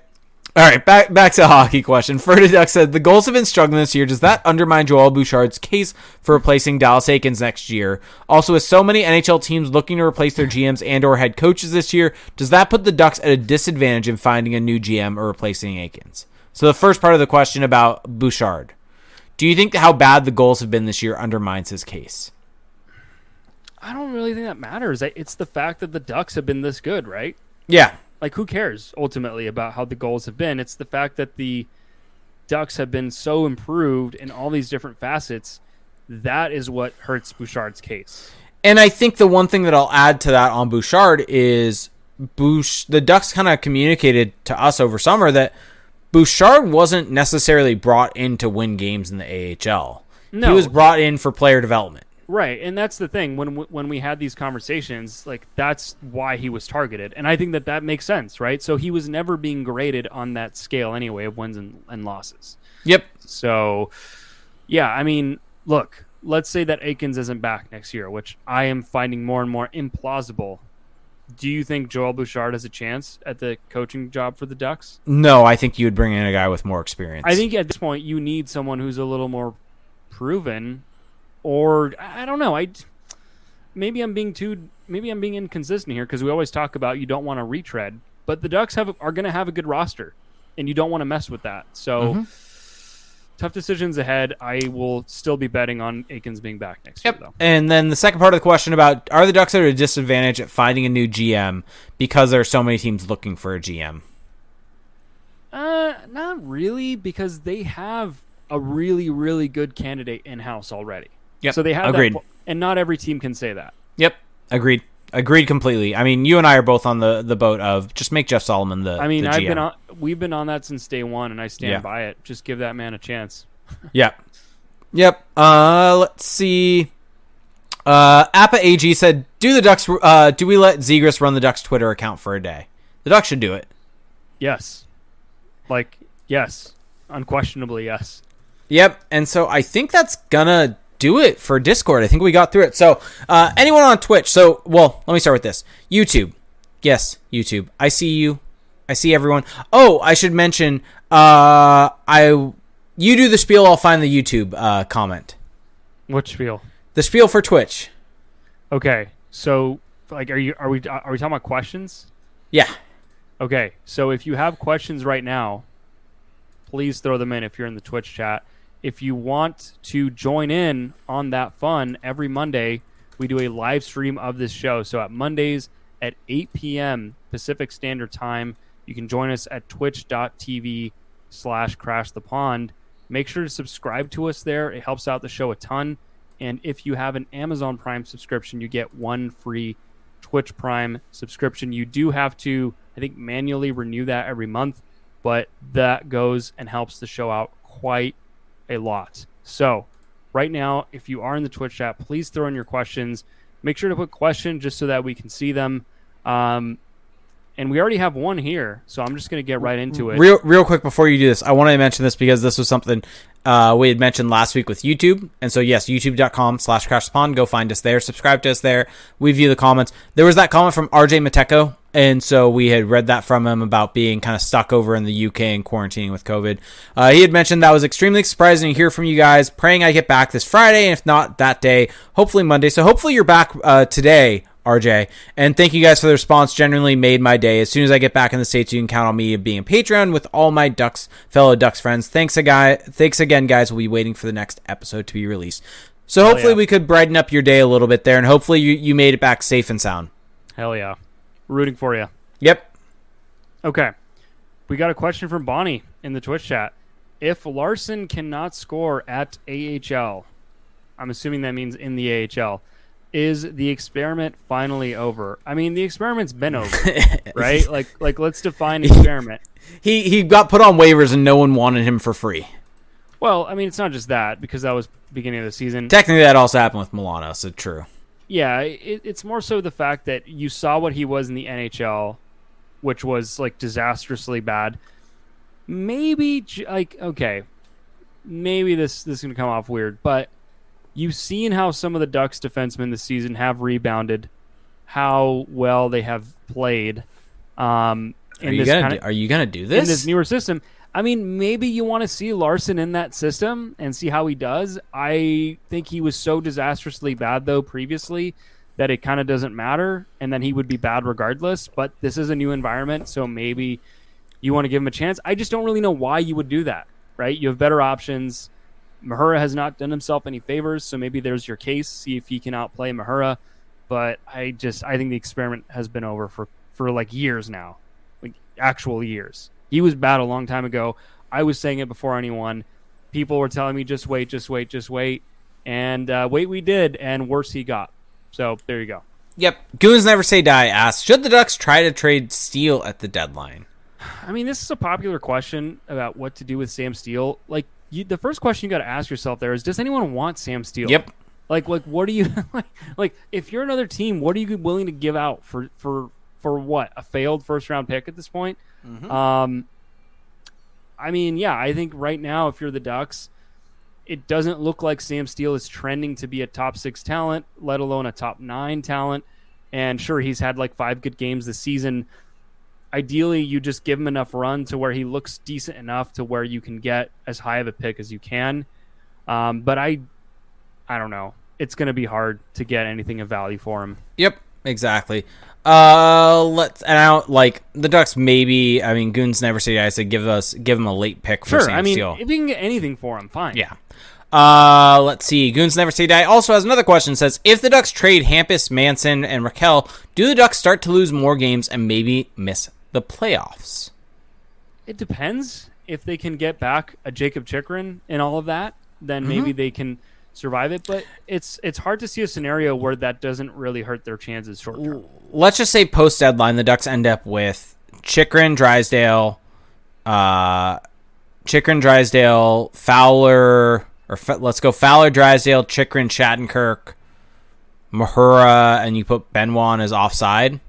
They're probably worse. Probably. I mean, You, Shatton- you, you got you, you gotta you gotta figure out what you're gonna do on that right side. I guess that that's Yeah. gonna be the real question long term. Is they're, but like again, you're you're not trading those guys because you're concerned about no, I I know. I I'm just thinking it through. Maybe you try to get someone another player back for Rakell that can fill that right side. I mean, it would definitely be a shame to kind of completely tank your blue line in a season where you do Mhm. have some promise, but like again, you're doing this because of the long term because you Yeah. believe in the long term. Yeah. And I mean, maybe that's an argument to keep Manson, but I don't think they should. No. He hasn't been that great this year, even though his numbers look okay at a five on five perspective. His He's individual his He's individual numbers have fallen off.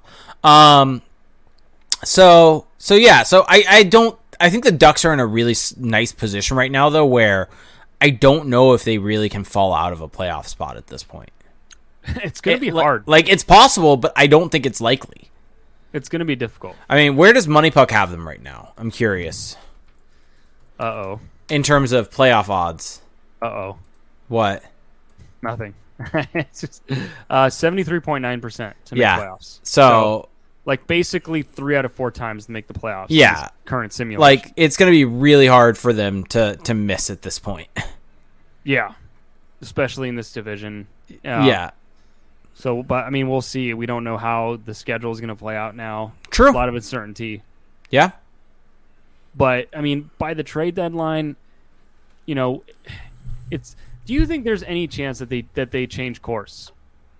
Like, like come trade deadline, you're still in first place. Is there There's- any chance that they hold on to everybody? They won't unless they're extended. Do you, like, do you think there's any chance of that? I think there's a chance of doing that with all three of them. I think there's a possibility for each of them. Like, like who, Um, would, who would be driving that bus from from the Ducks organization? Like ownership, like you- ownership, You, want a good team. ownership. Yeah, I, I think it's going to be really key if you're Jeff Solomon there, Mm-hmm. just to let them know, hey, I like. I, I think there's an argument that you can make for all of them to to be re-signed, but I think that there are big flaws that you can or big holes that you can poke in every one. That eventually, I mean, we've done this this this the limbo. cons the cons outweigh the pros. Yeah, and, and we've kind of talked through it with Rickard Rakell even and, and, and tried to figure it out, and it doesn't make sense. And the issue with Lindholm is, and, and this kind of goes to Coldfire, who has a question right now. Coldfire seven two five. If the Ducks were to re-sign Lindholm, what number would you be comfortable with at term and AAV? Well, AAV is kind of irrelevant to me because I think he's going to get, you know, close to.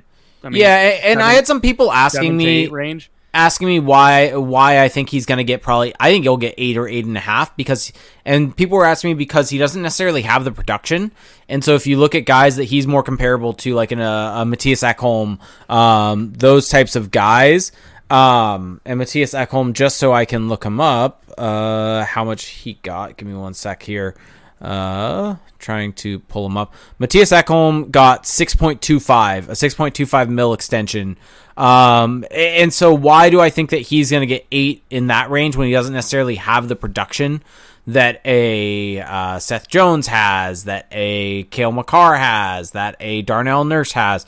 And I think the argument that can be made is first off, I do believe that they can take underlying metrics into contract negotiations now because the NHL lists them as statistics on their website. They can't use expected goals, but I believe Jeff Marek has said is once the NHL lists it as an official stat, they can utilize that in contract negotiations.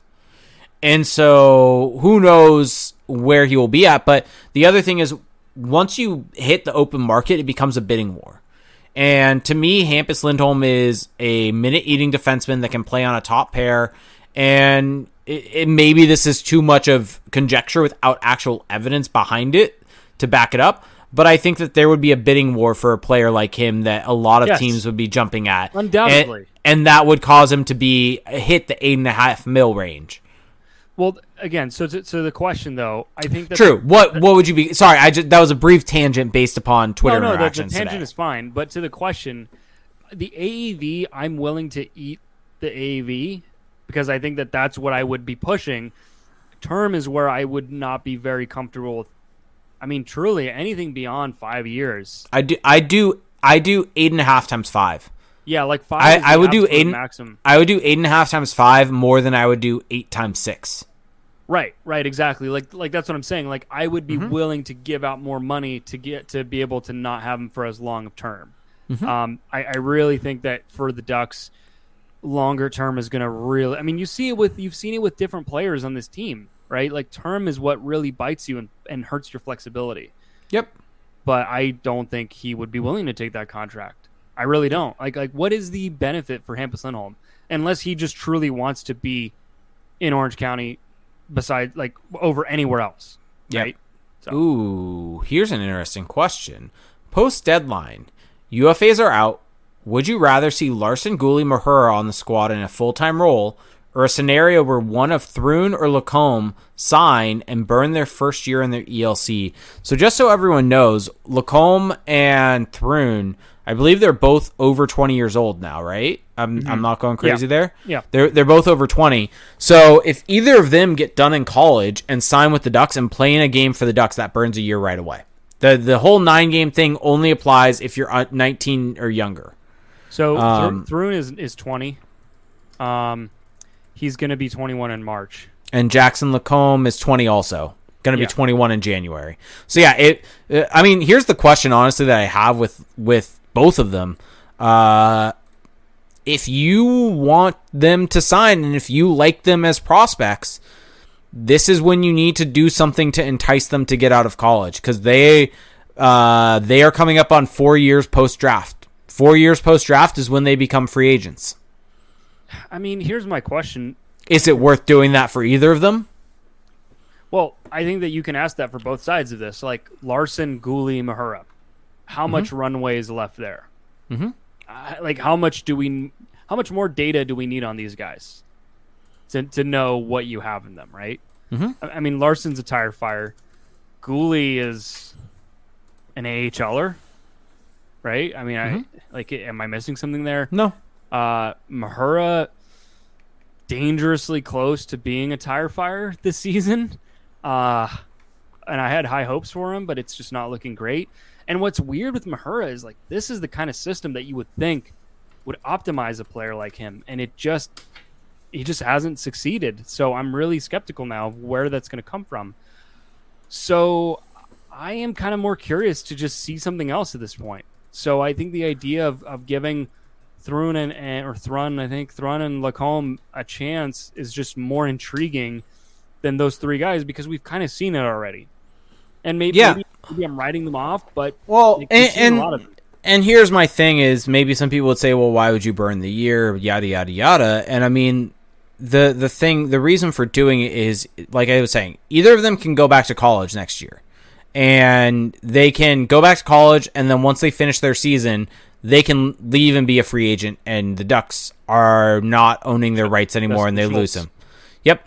Uh, Justin Schultz is a little bit of a different situation because it was a, a very kind of unique loophole. It's more so, I think, like what Adam Fox did. Um, Well, who's who's the Ducks example that I can't think of right now? Justin Schultz is the example. No, there's that- there's another one, right? no Schultz was the big one. The, there's a God damn it. Oh, the guy who played for the Leafs, and then the Hurricanes. Jimmy Like- v Jimmy Vesey, The defenseman. Why can't I think of his name right now? Adam Fox. Jake Gardiner. oh, Jake. Gardiner. No, Jake Gardiner was traded. Oh, okay, okay, never mind. Jake Gardiner was traded for Joffrey Lupul. Okay, for, forget everything I just said then. Jake Gardiner was on the team with Justin Schultz though Okay, in Wisconsin. I do remember that. Um, no, Justin Schultz is a little bit of a different situation, but um, I, I think we've seen it with Troy Terry, right? He signed uh, coming out of his uh, college year, a little bit more of a high profile guy, but I mean, the thing with him is that it didn't necessarily impact his second deal or cause like his second deal has become one of the best value deals in the NHL this year because of him signing that deal and not having a three year ELC, more or less having a two year ELC and he wasn't even eligible for an offer sheet last summer. So, from that perspective, it doesn't necessarily it's not a bad thing to burn the year. And so, I think if you like Thrun and you like Lacombe as prospects, you need to do something to entice them to leave college Yeah, and you you have don't- them burn the year. yeah, exactly. Like you, you can't just assume that they're gonna hang around forever. No. Um, and again, I, I just don't see the value in the Ghoulies, and you know, No. like that ilk. I anymore. Lacombe, I'm less likely to honestly do it for because I don't necessarily think Jackson Lacombe is that great of a player. He had a good, I think, end to his year last year, but I'm just kind of looking at ho- hockey prospecting's model, which, granted, isn't the best for defensemen as we've kind of talked about in the past. But in his D3 year, which is this current year, 52 percentile or 52 percent NHLer, six percent star. Henry Thrun, 59 percent percent NHLer, 16 percent star. By the so, way, wh- when does the WJC start? Like the 26th, I think Boxing Day. Yeah, it's gonna be fun. Yeah. Remember Uh, last year, Zegras Mania? Yeah, I Now mean, it's just mania ooh. in the NHL. you want a sleeper pick for a Ducks prospect that's going to impress? Pastujov, Ian Moore. Ian Moore. Okay, fine. I think he, I think Ian Moore is going to impress. I mean, that is he, definitely a sleeper. he he's just someone that I really want to see because his his uh, profile when he was drafted by the Ducks was one that was really enticing. Well, there was also a case that they kind of reached to get him. A little Right. bit. Yeah. But Uh, I mean, it's going to be a fun tournament to watch from the Ducks' perspective, anyways. McTavish, Zellweger, Pastujov, Moore. I th- I think what's fun now is just that it's guys that you don't know it as much about. Like we already knew last year Zegras was amazing, right? It was Mhm. just like seeing it. Uh, but and, yeah, and I think gonna be fun. Mason, Mc, I think Mason McTavish is going to dominate the tournament. I think he's just has the size to, to dominate this type of tournament.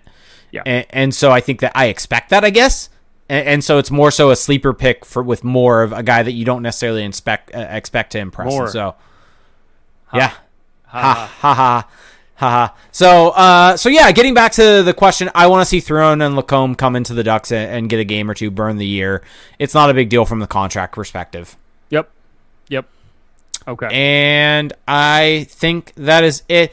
Oh, uh, by the way, uh, Felix, I guess you ignore ignored Dan Elder's text when he asked you if a player's ever played in the World Juniors and the Olympics in the same year. yeah. Has that ever happened? Troy Terry would have been the closest. Yeah. I. That was a year off though from each other. It would have had to have happened. Oh man, that is a tough one. That is a Troy, good question. Troy, Troy Terry played this is I never replied because I just couldn't think of anything. It would have been the Troy Terry would have played. It was the 2017 World Juniors was when he went off, and then the 2018 uh, 2018 Olympics. So if you make it far enough from the World Juniors, you spill over into the next year. So I guess maybe Terry. No, No. because no, no, Yeah, no, no, no, no. Yeah, you're right. You're right. Uh, tough one. Stumper. Do you think USA win gold wins gold? This is from Goons Never Say Die. Sure. Sure. Wow, I mean, turning I- against your home country? Well, I just I have no faith in Hockey Canada when it comes to the World Juniors. Like they left Brandt Clarke off the roster. Um, but Canada will likely win. Zell uh, Zellweger, I'm also really excited to see. I mean, you're asking me if uh, USA has a chance. It's like, of course, of course they have a chance, but Canada is the favorite. So Yeah. By the way, speaking of Team USA, and just wanted this is something I keep coming back to, and it's kind of nuts. That World Junior team and just that U.S. National Development Team program, yeah, uh, we're gonna look back on that team five, ten years down the line, and it's gonna be nuts how impactful that team was Yeah. on the league as a whole. yeah, Alex Turcotte, you know, really lighting it up, really, really just Well, I, impacting. The I like he's gonna be the forgotten player called up by the Kings today. Was he? I thought it was just Byfield and. Uh, Someone said him and by I think Wyshynski said it was him and Byfield. oh, I, I didn't see Turcotte. Um, yeah, I mean, there's a reason for that though. Yeah, but It's- I'm It's not But I'm- because of their play. but he probably will be an NHLer. But I mean, you'll have Jack Hughes, Alex Turcotte, uh, Yeah. uh, Trevor Zegras, uh, Cole Cole Caufield, Cam York, Cam York. Spencer Knight. Like Y- it- it, it's nuts. Yeah. Um, yeah. How bad does Turcotte going ahead of Zegras look now? How bad does a lot of players going ahead of Zegras look now? Yeah, th- this has been a this has been a point of debate in our in our Discord. Is that redrafting the the Zegras draft? Zegras goes second. So you're going you're going that far. You're going that bold. Yeah, I think you could start making an argument that he's up there with Jack Hughes. It, it, it's it's Yeah. closer to a one A one B than a clear one and So two. you would solidly take him ahead of Bowen Byram, like no questions asked. Yeah. Yeah, I mean Bowen Byram's amazing, he is. no question. But like, okay, I'm taking Trevor Zegras ahead of Kirby Dach, ahead of Kaapo Kakko. Moritz Seider, I'd have a thought on with how he's profiled this year. No, it's Zegras over Seider. Don't even entertain Okay. that. Um, yeah, I mean, at worst, at worst, I think Zegras is going third. Like, like I mean, he's in the top three. Like, there, I don't know how else you, you know, the peop people will say Byram or Seider, but no, it's Zegras is in that top three. I mean, I'm drinking the Kool Aid fully and just saying he's on par with Jack Hughes right now this season. I mean, the fact that he went ninth behind Philip Broberg. Oh, Broberg. Yeah, picture if Edmonton d- selected Zegras. all due respect to Dylan Cozens and his his size, but that also doesn't look great.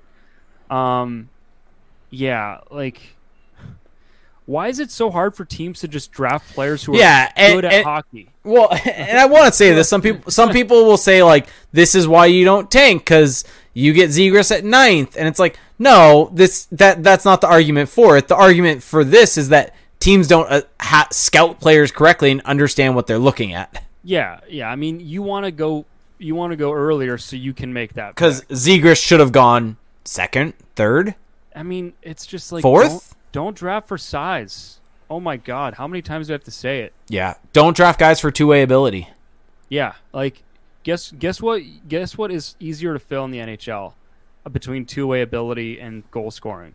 I'll give you a hint. It, it's not two way ability. Um, anyway, on that note, should we wrap up? Yeah, let's wrap it on left? up. Do we have anything left? No, I think that's gonna be it for us. Darn, this this went by really fast. Yeah. Bummed. Kind of bummed it's over. Um, we're just an hour and a half in. No biggie. Uh, all right, folks. Well, hey, if you enjoyed the show today, and if you want to help us keep this thing going, there's a couple of ways that you can do so. The number one way, number one, is to check out our Patreon page, patreon.com slash crash the pond. Now, for $1 a month, we've referenced it at least 75 times in the show today, but our Discord chat, for a dollar a month, you get access to our patrons only Discord, which honestly is just my favorite hockey community online. You get to hang out with some of people who are just there to have a good time, to talk about the team, to joke around. It's all love in there. There's no negativity.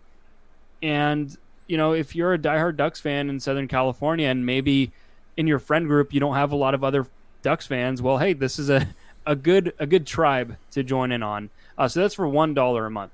Now for five dollars a month, you get access to two bonus podcast episodes as well as the Discord channel. So with the Discord channel in there, you'll be able to suggest topics for these bonus episodes, as well as as we mentioned earlier, you get to ask questions and have priority for the regular show. Uh, but on these bonus episodes, we get more into league wide topics. We'll pick our awards winners league wide. We'll do deep, more deep dives on the Ducks, rank players, give letter grades, different things like that. Um, so that's two bonus episodes a month on top of the four regular ones you get already. Now, for $15 a month, you get access to everything I just mentioned, as well as two watch alongs a month. Now, these are so much fun. Uh, you get a private YouTube link with us where we get to just watch the game together. Um, and you get our live commentary, analysis. You get more stats. You also just get a lot more shooting the breeze. it's a little casual, um, but it's just so much fun. And We play a- Christmas music. yeah, you have a chat in there, so you get to interact with us, um, and just a change of pace from your traditional hockey broadcast. So all of that is at pa- patreon.com slash crash the pond. And if you are a hardcore Ducks fan in 2021 slash 22, uh, I think this is a must have in your arsenal because it will enhance your experience with this team. Okay. But if you don't want to do that, hey, totally understandable. Um, there is another way to help us, which is completely free to you. We mentioned off the top of the show. Search Crash the Pond Oh on wait. Apple Podcasts. By the way, real quick side note for our Patreon. Uh, you need to go see Spider-Man: No Way Home so that we can do a fully spoilered episode on it. Okay, thank thank you for for bringing that up right now. Th- thank you. That's Um, what I'm here for. Um, but yeah, so so search us on Apple Podcasts, Crash the Pond. You can leave us a rating there and a review. It just takes a couple minutes, but if you do leave that review, uh, we will read it on the show and have a lot of fun with it. You know, the more inside jokes, the more cracks at us you can mix in, the better. Um, you can also find us on Spotify. Find us on YouTube, youtube.com slash crash the pond. Uh, You can find the video version of the show. You can see all the charts we put up as we do this thing, or as Jake puts up, I should say. You can see you can see Jake's cat Salem live on the screen. I don't think we got an appearance today. No, she came in and then left.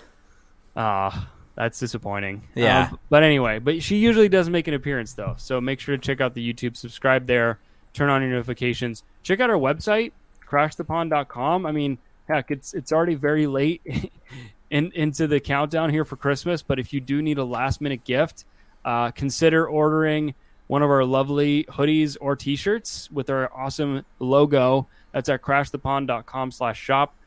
Jake is on Twitter at Reindeer Games 91, and I am on Twitter at Felix underscore Sicard. I think that does it for our show today.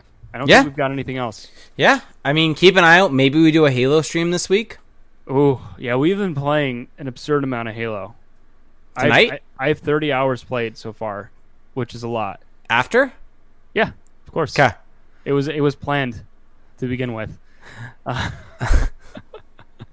uh, but hey, I do want to say this though because it is our uh, last show until Christmas this Saturday. Merry Christmas to everybody. Um, and a ha- oh wait, I was about to say and a happy new year, but we might do a pop before Hey, that. Never mind. say it anyway. And Yeah, there you go. Year. Um, you know, it's been a roller coaster of a year, roller coaster of the last two years. We're still here. We're still kicking. We're still pushing. Thank you to everybody who's supported us all this way through. Hope you have a great time with your loved ones. Hope you enjoy some great food. Hopefully, it is the kind of food that I would approve of. Can't speak for Jake though. Um, you know, you know his takes and how awful they are. Um, I do want to point out, by the way, that your your good buddy Daniel today had a very interesting comment that I that I just I want to air out on this show before we get out of here. This is what he said. I'm letting him know you're calling him out. Calling him out. completely out of the blue today. He said, "So I just decided you both have bad food takes, and somehow you both have opposite opinions on things that are both wrong." So I can't even really parse out the logic in that because it's just so confusing. But I'll just say that he's wrong in that I have bad opinions. I agree with him in that you are wrong, but I am correct. That's all. That's all I wanted to say on that. Do you have any rebuttal? Anything you want to say to that? I got nothing. Okay. Well, that's because that's because I'm right. Uh, all right. Well, hey, folks. Thanks for listening. Have a great Christmas, and uh, hope Santa doesn't leave you any coal in your stockings. We'll talk to you soon. Bye, everyone.